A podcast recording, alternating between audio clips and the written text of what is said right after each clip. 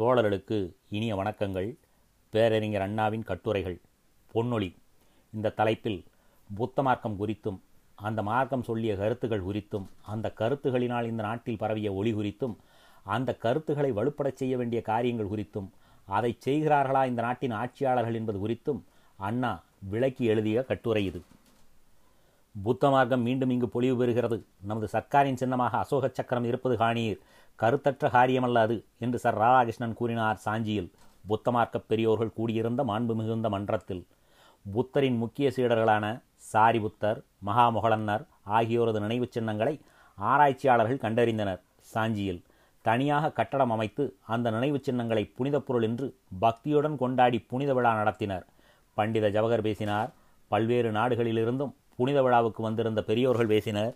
Doctor Radhakrishnan அதுபோது பேசியது கேட்டு புத்த மார்க்கத்திலே உள்ளவர்கள் மட்டுமல்ல புத்த மார்க்கத்தின் மாண்புகளை மதித்திடும் அறிவுடையோர் அனைவருமே கழித்திருப்பார்கள் உறுதியுடனும் ஊகையுடனும் கேட்போர் சிந்தையிலே மகிழ்ச்சி பொங்கும் விதமாக அல்லவா டாக்டர் பேசினார். புத்த மார்க்கம் மீண்டும் ஈண்டு பொலிவு வருகிறது என்று பொதுப்படையாக கூறுவது போதாது என்று ஆதாரமும் காட்டினார். சக்கரம் நமது ஆளவந்தாரின் சின்னம் காணீர் என்று. உண்மையாகவே டாக்டரின் பேச்சு புத்த மார்க்கத்தவருக்கு புதியதோர் நம்பிக்கையே கொடுத்திருக்கும். ஆனால் நடைபெற்றது விழா பேசப்பட்டது களிப்பூட்டும் சொல் மறுக்க முடியாது. எனினும் டாக்டர் சொன்னபடி புத்தமார்க்க பொழிவு பொலிவு தெரிகிறதா? மக்கள் காண்கிறார்களா அந்த பொலிவை அந்த பொழிவை காண விடுகிறார்களா மக்களை? ஓகையூட்டும் விதமாக பேசிய டாக்டரின் பெயரே ராதாகிருஷ்ணன். புத்தமார்க்க பொழிவா பொலிவா தெரிகிறது? அந்தோ இல்லையே. அந்த பொழிவு இன்று நாட்டிலே இருந்தால் மக்களிடை இத்துணை நலிவு இருக்குமா? இன்று இல்லை என்பது வருத்தமூட்டுகிறது. பரவாயில்லை. அந்த பொழிவை மீண்டும் காண முயற்சிகள் எடுத்துக் கொள்ளப்படுகின்றனவா என்று பார்த்தால் நன்றாக தெரிகிறது. முயற்சி எடுத்துக்கொள்ளப்படவில்லை என்பது மட்டுமல்ல. அந்த நோக்கமே அரும்பிடக் காணோம் என்ற உண்மை. அந்த உண்மை உள்ளத்திலே வேதனையை அல்லவா மூட்டிவிடுகிறது? இந்த நிலையில் டாக்டர் புத்தமார்க்க பொலிவு மீண்டும் தெரிகிறது என்று பேசினது கேட்டால் சிரிப்பதா பெருமூச்செறிவதா என்று தெரியவில்லை. பெரியவர் டாக்டர் அவர் கூறுகிறார் மிகச் சாமானியர்களும் அறிந்திருக்கும் உண்மைக்கு மாறானதை. இருள் கப்பிக்கொண்டிருக்கிறது டாக்டர் முழுநளவு காணீர் என்கிறார். சனாதனம் எக்காலம் எடுகிறது டாக்டர் சாக்கியர் தந்த சன்மார்க்கம் நம் மார்க்கமாக திகழ்கிறது என்று உரைத்தார். உண்மை நலம் என்ன? புனித விழாவிலே கூடியிருந்தோருக்கு புத்த பிரானிடம் பற்று கிடையாது என்றோ புத்த மார்க்கத்திடம் மதிப்பு கிடையாது என்றோ கூறவில்லை. பாராட்டினர் கொண்டாடினர் வணங்கினர். ஆம் விழா நடைபெற்றது. ஆனால் புத்த மார்க்கத்தின் பொலிவு நாட்டுக்கு தேவை என்று உள்ளூர உணர்ந்தனரா? அந்த பொலிவின் பயனை பெற முயற்சி எடுத்துக்கொள்வதாக வாக்களித்தனரா? இல்லை. சோமநாதர் கோயிலை புதுப்பிக்கும் வேளையில் சோமநாதருடைய பெருமை சொல்லனாது என்று பேசுவது போல கும்பமேளாவில் கலந்து கொள்ளும் போது பாவத்தை போக்கிக் கொள்ள இதுவே சிறந்த வழி என்று கூறுவது போல விநாயக சதுர்த்தி அன்று ஆணைமுகத்தானே அவனியை காப்பான் என்று அகவல் பாடுவது போல துர்க்கை பூஜையின் போது மாதாவின் பெருமையை நெஞ்சு நெக்குருக பாடுவது போல சாஞ்சியில் நடைபெற்ற விழா புத்த மார்க்கத்தை சார்ந்ததாகையால் புத்த மார்க்கமே புனித மார்க்கம் என்ற புகழுரையை சொரிந்தனரே அன்றி உண்மையாகவே புத்த மார்க்கம் தந்த புதிய அருமையான கருத்துக்களை பொலிவுள்ள கருத்துக்களை மீண்டும் பரப்ப வேண்டும் என்ற முயற்சி எடுத்துக்கொள்ளப்பட்டதா டாக்டர் பதில் கூற மறுப்பார். எந்தெந்த இடத்தில் எதை எதை கூறுவது பொருத்தமாமோ அதன்படி பேசினேன் என்றுதான் கூறுவார். அதுவும் நெருங்கிய நண்பர்களிடம் புத்த மார்க்கத்தினால் நாடு ஒரு காலத்தில் பெற்றிருந்த நிலையாது. மக்களிடம் எவரேனும் விளக்க முன் வருவாரா வர நேரமிராது வேறு எவரேனும் அந்த விளக்கத்தை கூறிடும் போதாவது புன்னகையை பரிசாக அளிப்பாரோ? பரிசு கூட தேவையில்லை. எதிர்ப்பு செய்யாமலாவது இருப்பாரோ? இல்லை இல்லை. நிச்சயமாக எதிர்ப்பு காட்ட தவறார். விழாக்களிலேயோ புகழ்வர் போற்றுவர் பூரிப்பர் பூரிப்படையச் செய்வர். டாக்டர் ராதாகிருஷ்ணன் மட்டுமல்ல வேறு பலரும் பொதுவாகவே மேதைகள். ஏன்? ஏனா? என்ன நஷ்டம் அதனாலே அவர்களுக்கு? புத்த மார்க்க விழாவிலே இரண்டோர் உபச்சார மொழி புகழ்வது என்ன சிரமம்? புகன்று விட்டால் நஷ்டம் என்ன ஏற்படப் போகிறது? புத்த மார்க்கத்தை புகழ்ந்து பேசியதுடன் அந்த மார்க்க மாண்புகளை நாடு பெற பாடுபடுவது தொடர்ந்து செய்யப்பட வேண்டுமென்றால் கஷ்டம் நஷ்டம். புகழுரை தந்தவர்கள் அதுபோன்ற நோக்கம் கொண்டவர்களா? இருந்தால் நாடு முன்னேறிவிட்டது மக்கள் புது வாழ்வு பெற்றுவிடப் போகிறார்கள் என்று கூவி கூத்தாடலாமே கழிப்புடன் அஃதல்ல அவர்கள் நோக்கம். நடைபெறுவது விழா. நாலு நல்ல வார்த்தைகள் சொல்லி வைப்போம். நஷ்டமன்ன அதனாலே என்பது அவர்கள் நோக்கம். புத்த மார்க்கம் ஒரு புதிய பாதையை வகுத்து தந்தது. புத்த மார்க்கம் பழைய பாதை வழி சென்றால் மானிட வர்க்கம் பெற வேண்டிய பெருநிலை பெற முடியாது என்று எடுத்துரைத்தது. புத்த மார்க்கம் புரோகித மார்க்கம் என்பது புரட்டர்களிடம் வெள்ளை உள்ளத்தாரை சிக்கடச் செய்யும் சூது திட்டம் என்று எச்சரிக்கை செய்தது. புத்த மார்க்கம் பழைய மார்க்கத்தினர் வலியுறுத்தி கட்டி காத்து வந்த ஜாதி முறையினால் சமுதாயம் சின்னாமண்ணப்படும் என்பதை எடுத்துக்காட்டி மனிதகுலம் ஒன்றுதான் என்ற உண்மையை உரைத்தது. புத்த மார்க்கம் வேள்வியை மறுத்தது வேள்வி செய்வதற்கென பட்டயம் பெற்றிருந்த ஜாதி முறையை கண்டித்தது. மறுட்டும் குருமார்கள் குருட்டுத்தனம் மிகுந்த சீடக்கூட்டம் என்ற நிலைமை நாதனை அறியும் நல்வழியல்ல என்று நாட்டுக்கும் உலகுக்கும் புத்தமார்க்கம் உணர்த்துவித்தது. இந்த புதுமுறையை புதிய பொலிவை இப்போது காண்கிறோமா? காண வேண்டும் என்று கருத்து கொண்டோர் எவ்வளவு தொகையினர் உளர். அனைவரும் அறிவர்.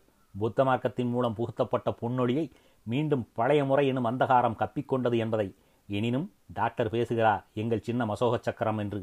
நெஞ்செறிந்த பொய் என்பது மட்டுமல்ல வெந்த புண்ணிலே வேலல்லவா அந்த சொல் தாளச் சத்தமும் மேளச் சத்தமும் தந்தினம் பாடுவதும் வெந்ததை பிரசாதமென உண்பதும் வேடம் அணிவதும் வேற்றுமை வளர்ப்பதும் யாத்திரை என்பதும் கோத்திரம் பார்ப்பதும் மனிதர் உய்யும் மார்க்கமாகாது. மனதை தூய்மைப்படுத்தி ஆசாபாசங்களை விட்டொழித்தால் மட்டுமே மனிதகுலம் உய்வு பெறும் என்ற புதிய போதனை செய்தார் புத்தர். எந்த சத்தமும் குறையவில்லை வழுக்கிறது. எந்த வேடமும் களையப்படவில்லை. புது புது வேடதாரிகள் புறப்பட்ட வண்ணம் உள்ளனர். வீண் ஆரவர விழாக்களும் விழா புடைக்க தின்பதும் வீணாட்டம் நடத்துவதும் ஓயக்கானோம். புத்தமார்க்க பொலிவு மீண்டும் காணப்படுகிறது என்கிறார் வேதாந்தி. சந்தேகம் கொள்வோ அசோக சக்கரத்தை காணீர் என்று ஆதாரம் காட்டுகிறார். எவ்வளவு நெஞ்செழுத்தம் நெஞ்செழுத்தம் மட்டுமா? எவ்வளவு நம்பிக்கை இந்த மக்களிடம்? எதையும் பேசலாம் எப்படியும் பேசலாம் என்பதில்? புத்தமார்க்க பொலிவு மீண்டும் இங்கே தெரிகிறதாம். தெரிகிறதா என்று பாருங்கள். நாட்டிலே இன்று தெரியும் காட்சிகளிலே ஏதேனும் ஒன்றை மணக்கண் முன்னிறுத்தி கொண்டு சிறுமதியாளர்கள் செய்யும் சில்லறை சேட்டைகளை விட்டுத் தள்ளுங்கள். காவடி தூக்கிடும் கருத்தற்றவன் வீதியிலே உரளும் வீணன் எச்சிலலை உண்ணும் ஏதுமறியாதான். மரத்தை சுற்றி வரும் மகராசிகள் இவர்களை கூட பார்க்க வேண்டாம். பாமரர் படித்தும் பஞ்சாங்கம் பார்க்கும் பயங்கொள்ளி பட்டாளத்திலே சேர்ந்த பிறகும் சகுனம் பார்க்கும் பழமை விரும்பி இவர்களையும் பார்க்க வேண்டாம். பரிதாபத்துக்குரியவர்கள். குடியாட்சியின் தலைவர் பாபு ராஜேந்திர பிரசாத் இருக்கிறாரே. பீகாரில் தேசிய புயலை உண்டாக்கிய வீரர் அவரை பாருங்கள். அவருடைய அறிவாற்றலை அனைவரும் அறிவர். மாற்றாரும் அவருடைய நாணயத்தை சந்தேகிப்பதில்லை. சாது நாட்டு விடுதலைப் போரிலே அவர் காட்டிய வீரம் அபாரம் பட்ட கஷ்ட நஷ்டம் அமோகம் காந்திய தியாக தீயிலே புடம் போட்ட தங்கம் இவைகளை மறுப்பாரில்லை. வம்பு வெள்ளடிக்கு போகாதவர் சூழ்ச்சி சூது தெரியாதவர் என்று எல்லா கட்சியினரும் கூறுவர். அப்படிப்பட்ட பாபு ராஜேந்திரரை மணக்கண் முன் கொண்டு வாருங்கள். அதோ டில்லி பட்டினத்தில் சாம்ராஜ்யாதிபதிகளும் ரணகலச்சூரர்களும் உலாவிய டில்லியில் உலகிலே உள்ள வியக்கத்தக்க மாளிகைகளிலே ஒன்றான ராஷ்டிரபதி பவனின் கொலிவிற்றிருக்கிறார் குற்றமென்று கூறவில்லை. இந்தியாவுக்கு ஆட்சித் தலைவராக வருபவர் குடிசையிலே வாழ வேண்டும் என்று கூறினாரே காந்தியார் என்று கூட குத்தலுக்கு கூறவில்லை. பாபு ராஷ்டிரபதி பவனிலே இருப்பது கண்டு கேலி பேசவில்லை. இருக்கிறார் எழில்மிக்க மாளிகையில் இந்திய துணைக்கண்டத்தின் முடிசூடா மன்னராக. அதோ அமெரிக்க நாட்டு தூதுவர் அவருடன் கரம் கொடுக்குகிறார் இதோ நார்வே நாட்டு நல்லெண்ண தூதுக்குழுவினர் பாபு அவர்களுடைய கரத்தை குலுக்கி வரவேற்கிறார். இதோ இந்திய துணைக்கண்டத்தின் பாராளுமன்றம் நிறைவேற்றிய மசோதா அதனை சட்டமன்ற உயர்நிலை வரச் செய்வதற்கு அவருடைய கையொப்பம் தேவை. பாபுவின் கரம் அதற்காக எழுதுகோலை எடுக்கிறது. அவர் பரோடா மன்னர் இவர் ஜெய்ப்பூர் வேந்தர் இதோ பம்பாய் கவர்னர் இவர் படைத்தலைவர் இவர்கள் பாபுவின் கரத்தை குலுக்கி மதிப்பும் மகிழ்ச்சியும் பெறுகிறார்கள். அந்த கரம் உலகப் பேரரசுகள் சிற்றரசுகள் உள்நாட்டு அரசாளும் வாய்ப்பு பெற்றோர் ஆகியோரின் கரங்களை குலுக்கிய கரம் முப்பது கோடிக்கு மேற்பட்ட மக்களின் வாழ்வுக்கு வழிகாட்ட வேண்டிய பொறுப்பும் வாய்ப்பும் பெற்ற கரம் சாஞ்சி திருநாள் நடைபெற்ற நாட்டிலே காசி கஷேத்திரத்திலே இருநூறு பிராமணர்களின் பாதத்தை கழுவிற்று. தெரிகிறதா காட்சி? இருநூறு பிராமணர்கள் வெள்ளியாளான மனைகள் மீது உட்கார்ந்து கொண்டிருக்கிறார்கள். முப்பது கோடி மக்களின் முடிசூடா மன்னர் வருகிறார். பூதேவர்களை தரிசிக்கிறார். வெறிவிடி தலைந்த வெள்ளை ஏகாதிபத்தியத்துக்கு தலைசாய் தெரியாத வீரர். வெள்ளிமனை மீது அமர்ந்திருக்கும் வேதியர் முன்பு சிரம் தாழ்த்துகிறார். அம்மட்டோ ஆட்சி புரியும் கரத்தால் உலக ஆட்சி மன்றத்தின் உறுப்பினர்களை கௌரவப்படுத்திய கரத்தால் இருநூறு முப்புரியினரின் பாதங்களை கழுவினார். இந்த பெருமையை தனக்கு தந்த பூசுரர்களுக்கு தலா பதினோரு ரூபாய் தச்சனையும் தந்தாராம். எப்போது? உரிமை வேட்கையும் சமத்துவ வேட்கையும் குக்கிராமங்களிலேயும் காணப்படும் நமது நாட்களில். நாடாளும் நல்லவர் காலை கழுவினார். அவர்கள் பிராமணர்கள் என்பதால் அதை செய்ய வேண்டிய காரியமென்று எண்ணி அவருக்கு இருக்கும் எவ்வளவோ அலுவலர்களுக்கு இடையிலேயே அவரை பேட்டி காண பல்வேறு நாட்டு பிரமுகர்கள் காத்து கொண்டிருக்கும் நிலைமைக்கு இடையிலே இருநூறு திருப்பாதங்களை பக்தி சிரத்தையோடு கழுவினார். அந்த புண்ணியத்தை தனக்கு அளித்ததற்காக தட்சணையும் தந்தார். தெரிகிறதா காட்சி? ஊர்வேர் எரியாத பார்ப்பனர்கள் வெள்ளிமனை மீது உலக வரலாற்றிலே இடம்பெற்ற பாபு ராஜேந்திரர் அவர்களுடைய காலை கழுவுகிறார். திரள் திரளாக மக்கள் நாட்டு விடுதலை போர் நடாத்திய நல்லவரை காண அவரோ பாவத்தை போக்கிக் கொள்ளவும் புண்ணியத்தை பெறவும் பகவானுடைய அனுக்கிரகத்தை பெறவும் பார்ப்பனருடைய காலை கழுவிக் கொண்டிருக்கிறார். ஜே ஜே ஜே என்று மக்கள் வெளியே முழக்கமிடுகிறார்கள் மகிழ்ச்சியுடன். சுவாமி சுவாமி என்று பாபு பக்தி பரவசத்துடன் கூறுகிறார். ஒன்று இரண்டு மூன்று என்று உயர்தர அதிகாரிகள் இருநூறு வரை கணக்கெடுக்கிறார்கள். ராஷ்டிரபதி பவனிலிருந்து இங்கே அவர் வந்தார். அவருடைய வருகை எதிர்பார்த்து கொண்டு காசி மகாராஜா அரண்மனையில் காத்து கொண்டிருக்கிறார். இருநூறு முப்புரியினர் ஆற்றோரத்திலே இருந்து வந்தார்கள். குளக்கரைக்குத்தான் மீண்டும் செல்வார்கள். அவர்களுடைய பாதங்களை இவர் கழுவுகிறார். பீரங்கி இருந்தால் என்ன? துப்பாக்கி இருந்தால் என்ன? துரைமுகன் என்ற விருது இருந்தால் என்ன என்று வீராவாசமாக கேட்டவர்தான் வெள்ளையர்களை நோக்கி வெறும் தற்பைதான் இருக்கிறது வேதியியலிடம் எனினும் காலை கழுவுகிறார். அப்போதுதான் கடவுளின் அருளுக்குத்தான் பாத்திரமாக முடியும் என்ற நம்பிக்கையோடு டாக்டர் ராதாகிருஷ்ணன் கூறுகிறார் புத்த மார்க்கத்தின் பொலிவு மீண்டும் தெரிகிறது என்று. தெரிகிறதா நண்பர்களே? தெரிகிறதா? கண்ணும் கருத்தும் பழுதாகாத காங்கிரஸ் நண்பர்களே தெரிகிறதா நாட்டின் நிலைமை? எந்தெந்த நாட்டுக்காரன் இதனை படமெடுத்தானோ எந்தெந்த நாட்டிலே மக்கள் இதை காண்கிறார்களோ என்னென்ன பேசிக்கொள்கிறார்களோ இங்கே டாக்டர் பேசுகிறார் அசோக சக்கரத்தை பாருகிறென்று அசோக சக்கரம் சின்னம் ஆரியருக்கு அடி வருடுவது கூட அல்ல காலை கழுவி கதிமோட்சம் கோருபவர் அந்த சர்க்காரின் முதல் அதிகாரி பாபு ராஜேந்திரர். தங்கள் காலை கழுவிய போது அந்த இருநூறு பார்ப்பனர்கள் மட்டுமல்ல இந்திய துணைக்கண்டத்திலே உள்ள பார்ப்பனர் அவ்வளவு பேரும் மார்பை முன்னாலே நிமிர்த்தி அல்லவா நடந்திருப்பர். ஆரிய தர்மம் மீண்டும் அழகுற பிரகாசிக்கிறது. புரோகித மார்க்க பொலிவு மிகவும் நன்றாக திகழ்கிறது என்று அவர்கள் கூறினால் வேதனை ஏற்படும் பகுத்தறிவாளர்களுக்கு ஆனால் மறுத்து கூற முடியாதே. இந்த நிலையிலே நாடு இருக்கும்போது டாக்டர் ராதாகிருஷ்ணன் புத்த மார்க்க பொலிவு தெரிகிறது என்று புனித விழாவிலே பேசுகிறார். கருத்து புரட்சி ஏற்படாத நாட்களிலே நாடும் காடும் வீடும் தோட்டமும் போல் நெருங்கி இருந்த நாட்களிலே வீரனும் தீரனும் வேலும் வாளும் தவிர வேறு ஆயுதங்கள் பெற்றிராத நாட்களிலே மரத்தடியிலே பள்ளிக்கூடமும் மலர் தோட்டங்களிலே வர்ணசாலைகளும் இருந்த காலத்திலே எதிர்த்தால் எடிவலும் தொட்டால் பஸ்மீகரம் என்று மக்களும் மன்னரும் நம்பிக்கொண்டிருந்த காலத்திலே புத்திரகாமேஷ்டி யாகம் செய்து வம்ச விருத்தி கோரியவர்கள் வாழ்ந்த நாட்களிலே வேதத்தில் இல்லாதது ஒன்றுமில்லை வேறெதிலும் இதில் உள்ளது இல்லை என்று எவரும் நம்பியிருந்த நாட்களிலே கூறுமார்களின் அடிபணிய அரசர்கள் முன்வந்ததும் காலை கழுவி கதிமோட்சம் தேடிட காவலர் காத்து கொண்டிருந்ததும் ஆச்சரியமில்லை. வசிஷ்டரும் வியாசரும் கண்ணுவரும் அத்திரியும் காகப்பட்டரும் பிறரும் பெற்ற நிலை பெருமைக்குரியதென்று பிரமாதப்படுத்துவதிலே பொருள் இல்லை. காலம் அப்படிப்பட்டது. ஆனால் இப்போது இணையில்லாத ஆராய்ச்சி மலர்ந்திருக்கும் இந்நாளில் லண்டனும் பாரிஸும் நியூயார்க்கும் மாஸ்கோவும் போய் வருவது பந்தடி மைதானத்துக்கும் சிங்காரத்தொப்புக்கும் போய் வருவது போன்ற சாதாரண காரியம் போலாகிவிட்ட வேகமான நாகரிகத்தின் விறுவிறுப்பு உள்ள நாட்களிலே பர்ணசாலைகள் ஒளிந்து போய் பண்டக சாலைகளிலே பணியாட்களாகி பாழும் வயிற்றை கழுவிடும் நிலைக்கு பார்ப்பனர்கள் துரத்தப்பட்டுவிட்ட இந்த நாட்களிலே புரோகிதரின் நடை உடை பாவனை நையாண்டிக்குரியதாகிவிட்ட நவநாகரிக நாட்களில் சந்தியாவந்தனத்தை மறந்தவர்களும் சர்வம் கூட்டுமயம் ஜெகத் என்ற காரியவாதத்தை நாலு வேதத்திலும் மேலானது என்று கண்டு கடைப்பிடிப்போரின் தொகை பூசுரை இனத்திலேயே பெருகி இருக்கும் இந்த நாட்களிலே துப்பாக்கிக்கு அஞ்சாத வீரர்களும் தூக்குமேடை சென்ற தியாகிகளும் சிறை புகுந்த தொண்டர்களும் செக்கிழுத்த பெரியோர்களும் நாட்டை மீட்க அறப்போர் தொடுத்த ஆண்மையாளர்களும் தோன்றிய நாட்டிலே எமது தரிசனம் ஜென்ம சாவல்யம் தரும் என்ற எண்ணத்தால் உந்தப்பட்டு எங்களை தேடி யாத்திரை செய்து வந்து எமது காலை கழுவினால் தமது பாவம் கழுவப்படும் என்று கருதி பக்தி சிரத்தையோடு மேலோர் நாங்கள் என்பதை மேதினி அறியும் விதமாக எம்மை வெள்ளிப்பீடத்திலே எழுந்தருளச் செய்து தட்சணையும் தந்து எமது ஆதிபத்தியத்தை அவனி அறியச் செய்தாரே ராஷ்டிரபதி பாபு ராஜேந்திர பிரசாத். இதுவல்லவோ உண்மையான பெருமை வசிஷ்டர் பாதத்திலே மன்னர்கள் வீழ்ந்தார்களாம். அந்த பெருமை ஒரு பெருமையா உலகம் விழிப்படைந்து விட்டது என்று உரத்த குரலில் எவன் எவனோ கூவும் இந்த நாட்களிலே பரந்த பாரத் வருஷத்தின் பரிபாலனாதிபதி முப்பது கோடிக்கு மேற்பட்ட மக்களால் தேர்ந்தெடுக்கப்பட்ட ஜனாதிபதி காலை கழுவினாரே இதுவன்றோ பிறர்க்கரிய பெருமை இதை கண்டன்றோ உலகம் வியப்படையும். ஜடாமுடிதாரியின் பாதத்திலே மணிமுடி தரித்தவன் பாரத் வருஷத்திலே வீழ்ந்து வணங்கிய காலத்திலே பாரத் வருஷத்திலே மட்டுமல்ல உலகில் எங்குமே குருமார்கள் காலில் கொழுப்பொம்மைகள் வீழ்ந்து வணங்குவதுதான் முறையாக இருந்தது. புத்தனாம் புது புது கருத்துட்டும் புரட்சிக்காரர்களாம் அரசுகளை கவிழ்த்தவர்களாம் அன்னக்காவடிகளை ஆற்றல் வரச் செய்த வீரர்களாம் வால்டேராம் ரூசோவாம் லிங்கனாம் லூதராம் மார்க்ஸாம் லெனினாம் கமலாம் சன்யாட்சனாம் நீட்டோலை படிக்கிறார்கள் இவர்களைப் பற்றி. இவர்களெல்லாம் தத்தமது கைவரிசையை காட்டியான பிறகு எமது காலை கழுவுகிறார் உலக வீரர் பட்டியலில் பெயர் பொறிக்கப்பட வேண்டிய தகுதி பெற்ற ராஷ்டிரபதி. இதனினும் பெருமையை இங்கு மட்டுமல்ல எங்கேனும் கண்டதுண்டா? என்று சனாதனி கேட்பது தெரிகிறது நிலை இது நாடு இது நாட்டின் பெருந்தலைவர் போக்கு இவ்விதம். விழாவிலே பேசியதோ புத்த பொழிவு மீண்டும் தோன்ற தொடங்கிவிட்டது என்று.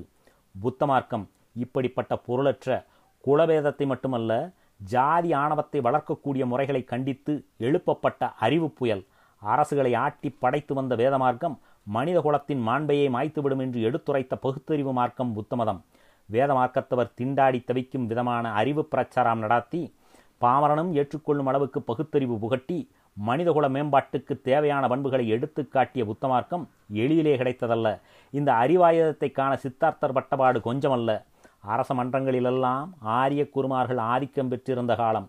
காலாகாலத்தில் மழை பெய்யாவிட்டாலும் கொடிய நோய் ஏதேனும் ஏற்பட்டாலும் போர் மூண்டாலும் பூபதிக்கு புத்திரவாக்கியமில்லை என்றாலும் வேள்விகளைச் செய்து விசேஷ பலன்களை பெற முடியும் என்ற நம்பிக்கை ஆழ பதிந்திருந்த காலம். படைவளத்தை விட அதிகமாக பூஜா பலத்தை நம்பிக்கொண்டு மன்னர்கள் இருந்த காலம். சோமதேவனுக்கும் இந்திரனுக்கும் வாயுவுக்கும் வருணனுக்கும் அக்னிக்கும் மற்றும் பல தேவதைகளுக்கும் யாகம் செய்யப்பட்டு ஒவ்வொரு வகையான யாகத்தின் மூலம் ஒவ்வொரு விதமான பலம் கிடைக்கும் என்ற நம்பிக்கையுடன் நாடாள்வோர் இருந்த காலம். ஓமகுண்டத்துக்கருகே கிளம்பும் வேதமந்திர ஒளிக்கு ஈடான சக்தி வாய்ந்த குரல் வேறெதற்கும் இல்லை என்று பலரும் நம்பிக்கொண்டிருந்த நாட்கள். வேள்வி நடத்தவும் வேதமோதமும் பிராமணர்களுக்கு மட்டுமே பிறப்புரிமை உண்டு என்று தர்மம் எல்லோராலும் ஒப்புக்கொள்ளப்பட்டிருந்த காலம். பிராமண மார்க்கம் கடும் எதிர்ப்பற்று அரசோச்சி வந்த நேரம். ஜாதி முறையை சந்தேகிக்கவோ எதிர்க்கவோ முடியும் என்ற எண்ணமே ஏற்படாத நாட்கள். கடவுள் அவரவர்களுக்கென்று குலத்தையும் ஒவ்வொரு குலத்துக்கென ஒரு தர்மத்தையும் ஏற்கனவே அமைத்து விட்டிருக்கிறார் எனவே அந்த தர்மத்தை தவறினால் ஆண்டவனால் அழிக்கப்படுவர் என்ற அச்சம் எவர் உள்ளத்திலும் குடிகொண்டிருந்த காலம்.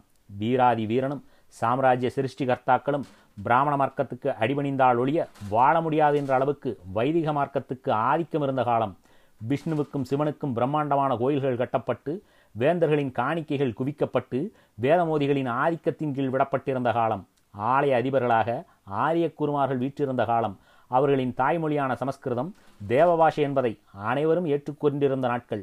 ஜபமாலை செங்கோலை ஆட்டி படைத்த காலம். பூஜாரியின் கண் செல்லும் வழி செல்ல பூபதிகள் காத்து கிடந்த காலம். வங்கம் கலிங்கம் துளுவம் பாஞ்சாலம் நேபாளம் கூச்சரம் மகதம் அங்கம் எனும் எந்த அரசிலும் வைதிக பிராமண மார்க்கமே ஆதிக்கம் செலுத்தி கொண்டிருந்த காலம்.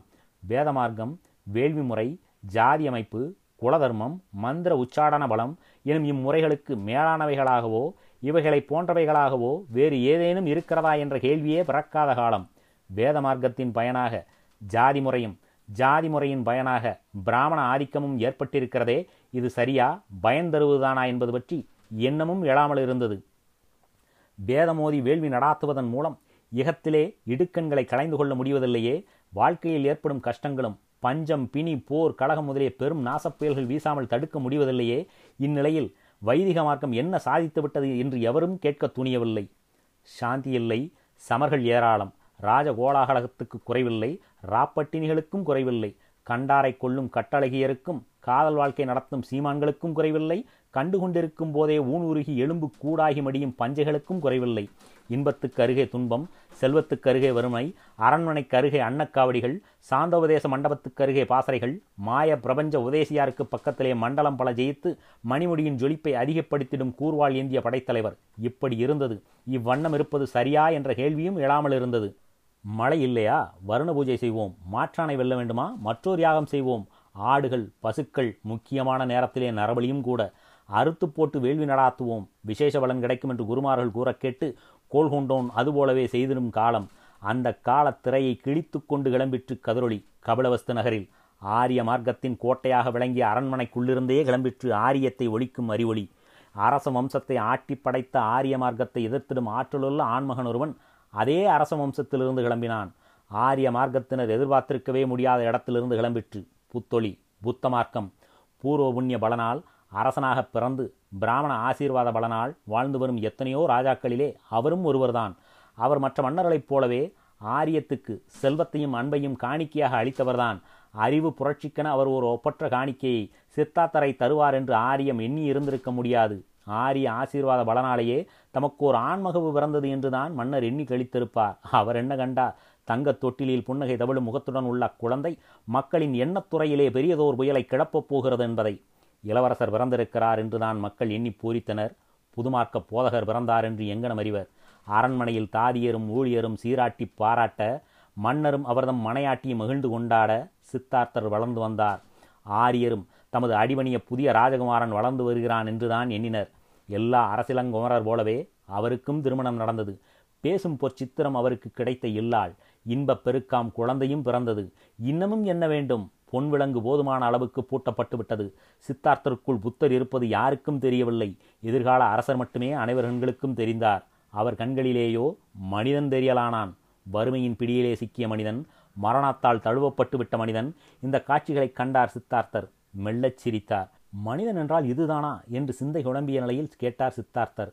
வேறென்னவாம்? மனிதன் என்றால் மலர் முகவதி அருள் தரும் மதுநிகர் இன்பம் மழலை மொழி குழவி மனம் தரும் தோட்டம் மந்தகாசம் தரும் அரசு இவ்வளவுதான் என்றா எண்ணிக்கொண்டாய் மனிதன் துக்கம் பிணி மரணம் எனும் கொடிய பிடிகளிலே சிக்கிக் கொள்ளக்கூடிய மிக மிக பழகினன் என்றார் புத்தர். ஏன் என்ற அச்சத்துடன் கேட்டார் சித்தார்த்தர். இதுவரை யாரும் கேட்காத கேள்வி இது என்றார் புத்தர். பதில் கிடைத்தாக வேண்டுமே பதில் கிடைக்காவிட்டால் மனம் கொந்தளிப்பு அடங்காதே என்று கூறினார் சித்தார்த்தர். பதில் தெரிய வேண்டுமா? தேடு கிடைக்கும் என்றார் புத்தர். தேடத் தொடங்கினார். அரண்மனை அழகு மனைவி அன்புக்கனி எதுவும் அவரை தடுக்க முடியவில்லை. தேடினார் தேடினார். காடுகளில் காணாறுகளில் கடும் தவத்தில் குருமார்களிடத்தில் தேடாத இடமில்லை. நாடாத முறை கிடையாது. சித்தார்த்தருக்கு விடை கிடைக்கவில்லை. விசாரம் மேலிட்டது. கிடைக்கும் இடத்தை விட்டு வேறு எங்கெங்கோ தேடி அலைகிறாயே என்று கேலி பேசினார் உள்ளே இருந்தவர். எங்கே இருக்கிறது என்று கேட்டார் சித்தார்த்தர். உன்னிடமே இருக்கிறது உள்ளத்திலேயே இருக்கிறது என்றார் உள்ளுறைபவர் புன்னகை பேரறிவு கிடைத்தது. சித்தார்த்தர் புத்தரானார். சிறுமதியாளரின் செருக்கும் பகையும் அவரை தொடவும் சக்தியற்றுப் போயின. அவருடைய அறிவுரையை கேட்க ஆயிரம் ஆயிரம் மக்கள் ஊடுகின்றனர். அவர் நடமாடும் காடுகள் நாடுகளாகின்றன. அவர் தங்கும் இடம் புனிதம் பெறுகிறது. அவர் மொழி புது வழியை காட்டுகிறது. மன்னராகி மணிமுடி தரித்து படைபலத்துடன் சித்தார்த்தர் வேறு அரசுகளுக்குள் சென்றிருந்தால் அவரை வாளும் வேலும் கரியும் பரியும் ஆளும் மம்மும் சதியும் பிறவும் எதிர்த்து தாக்கியிருக்கும். வென்றால் தோற்ற மன்னர்கள் பொறாமையால் அவரை தூற்றியிருப்பர். தோற்றுப் போயிருந்தால் வெற்றி பெற்ற வேந்தன் அவரை விரட்டி விரட்டி அடித்திருப்பான். இதோ வருகிறார் புத்தர். அரசர்கள் எதிர்கொண்டு அழைக்கிறார்கள். அவர் பார்க்கிறார் மன்னர்கள் தங்களை பாக்கியசாலிகள் என்று கருதி பூரிக்கிறார்கள். அரசர்கள் பல அவர் இட்ட கட்டளையை நிறைவேற்ற முன்வருகின்றன. அரசர் பலர் அவருக்கு ஏவலராகின்றனர். புதியதோர் சாம்ராஜ்யம் போரும் பகையுமின்றி அன்பும் அறமும் கொண்டு ஆக்கப்பட்டு விட்டது வேத நிந்தகன் என்று வெறுப்புடன் ஆனால் மெதுவாகத்தான் கூறுகிறார்கள் வைதீக மார்க்க குருமார்கள் வாதத்திற்கு இழுத்து வம்பு வள்ளடியில் ஈடுபட வைப்போம் என்று எண்ணி பிரபஞ்சத்தின் ஆதியந்தம் கூற வல்லாயோ மரணத்துக்கு பின் ஜீவனுள்ள நிலையை அறிந்துரைக்க வல்லாயோ ஆதி மத்தியாந்தரகிதனின் அந்தரங்கத்தை அறிந்திடும் ஆற்றல் பெற்றாயோ என்று ஆர்ப்பரிக்கின்றனர் ஆரிய குருமார் சிலர். அவர் புன்னகை புரிகிறார். என் கடன் இவ்வுலகிலே உள்ள மக்கள் தூயவர்களாக வாழ்வதற்கு என்ன வழி என்பது பற்றிய எண்ணத்தை வெளியிடுவதுதான் என்று கூறுகிறார். சுழலில் சிக்க மறுக்கிறாரே என்று சூதுமதியினர் ஆயாசமடைகின்றனர் அவரோ அரசு பலவென்று முரசு கொட்டியபடி செல்கிறார். வேதத்தை வேள்வியை ஜாதியை பேதத்தை அவர் அறவே கண்டித்து வருகிறார். நாட்டிடை உழவி காய்ந்த புல்லினை காட்டி தீமூட்டி ஆண்டவனின் படைப்புகளை கொன்று அதிலே கொட்டி மந்திரம் ஜெபித்து அதன் மூலம் மக்களை ஈடேற்றும் வேள்வி முறையை அவர் மடமை கொடுமை என்று கண்டிக்கிறார். ஆரியம் திணறுகிறது. நிரீஸ்வரவாதி என்று நிந்திக்கிறார்கள் அவரை. ஆனால் உரத்த குரலில் அல்ல புத்தர் பக்கம் நாட்டவர் திரண்டெழுந்து நிற்கின்றனர். மன்னர்களுக்கு புதியதோர் சிக்கல் ஏற்பட்டுவிட்டது. மக்கள் புதியதோர் மகானிடம் சொக்கி கிடக்கிறார்கள். அவரோ புதியதோர் மார்க்கத்தை காட்டுகிறார். அந்த புதிய மார்க்கமோ பூசுரத் தலைவர்கள் கூறி வரும் கொள்கைகளை மறுப்பதாக இருக்கிறது. அந்த பூசுரத் தலைவர்களோ தங்களுக்கு பரம்பரை கூறுமார்கள். அவர்களின் ஆசீர்வாத பலமில்லாத அரசு ஆண்டவனால் அழிக்கப்பட்டுவிடும் என்ற அச்சம் வேறு இருக்கிறது. இந்நிலையில் என்ன செய்வதென்று தெரியாமல் திகைத்தனர் மன்னர்கள். புத்தமாக்கத்தை அலட்சியப்படுத்திடவோ முடியவில்லை. மக்கள் அதன் பயப்பட்ட வண்ணம் இருக்கிறார்கள். பழைய வைதிக பிராமண மார்க்கத்தையோ அடியோடு வெறுத்து தள்ளிவிடுவதற்கில்லை பல இடங்களிலே அரசமதமாக இருக்கிறது ஆரியம். இந்த சிக்கல் மன்னர்களுக்கு. பகுதி ஒன்று முற்றிற்று.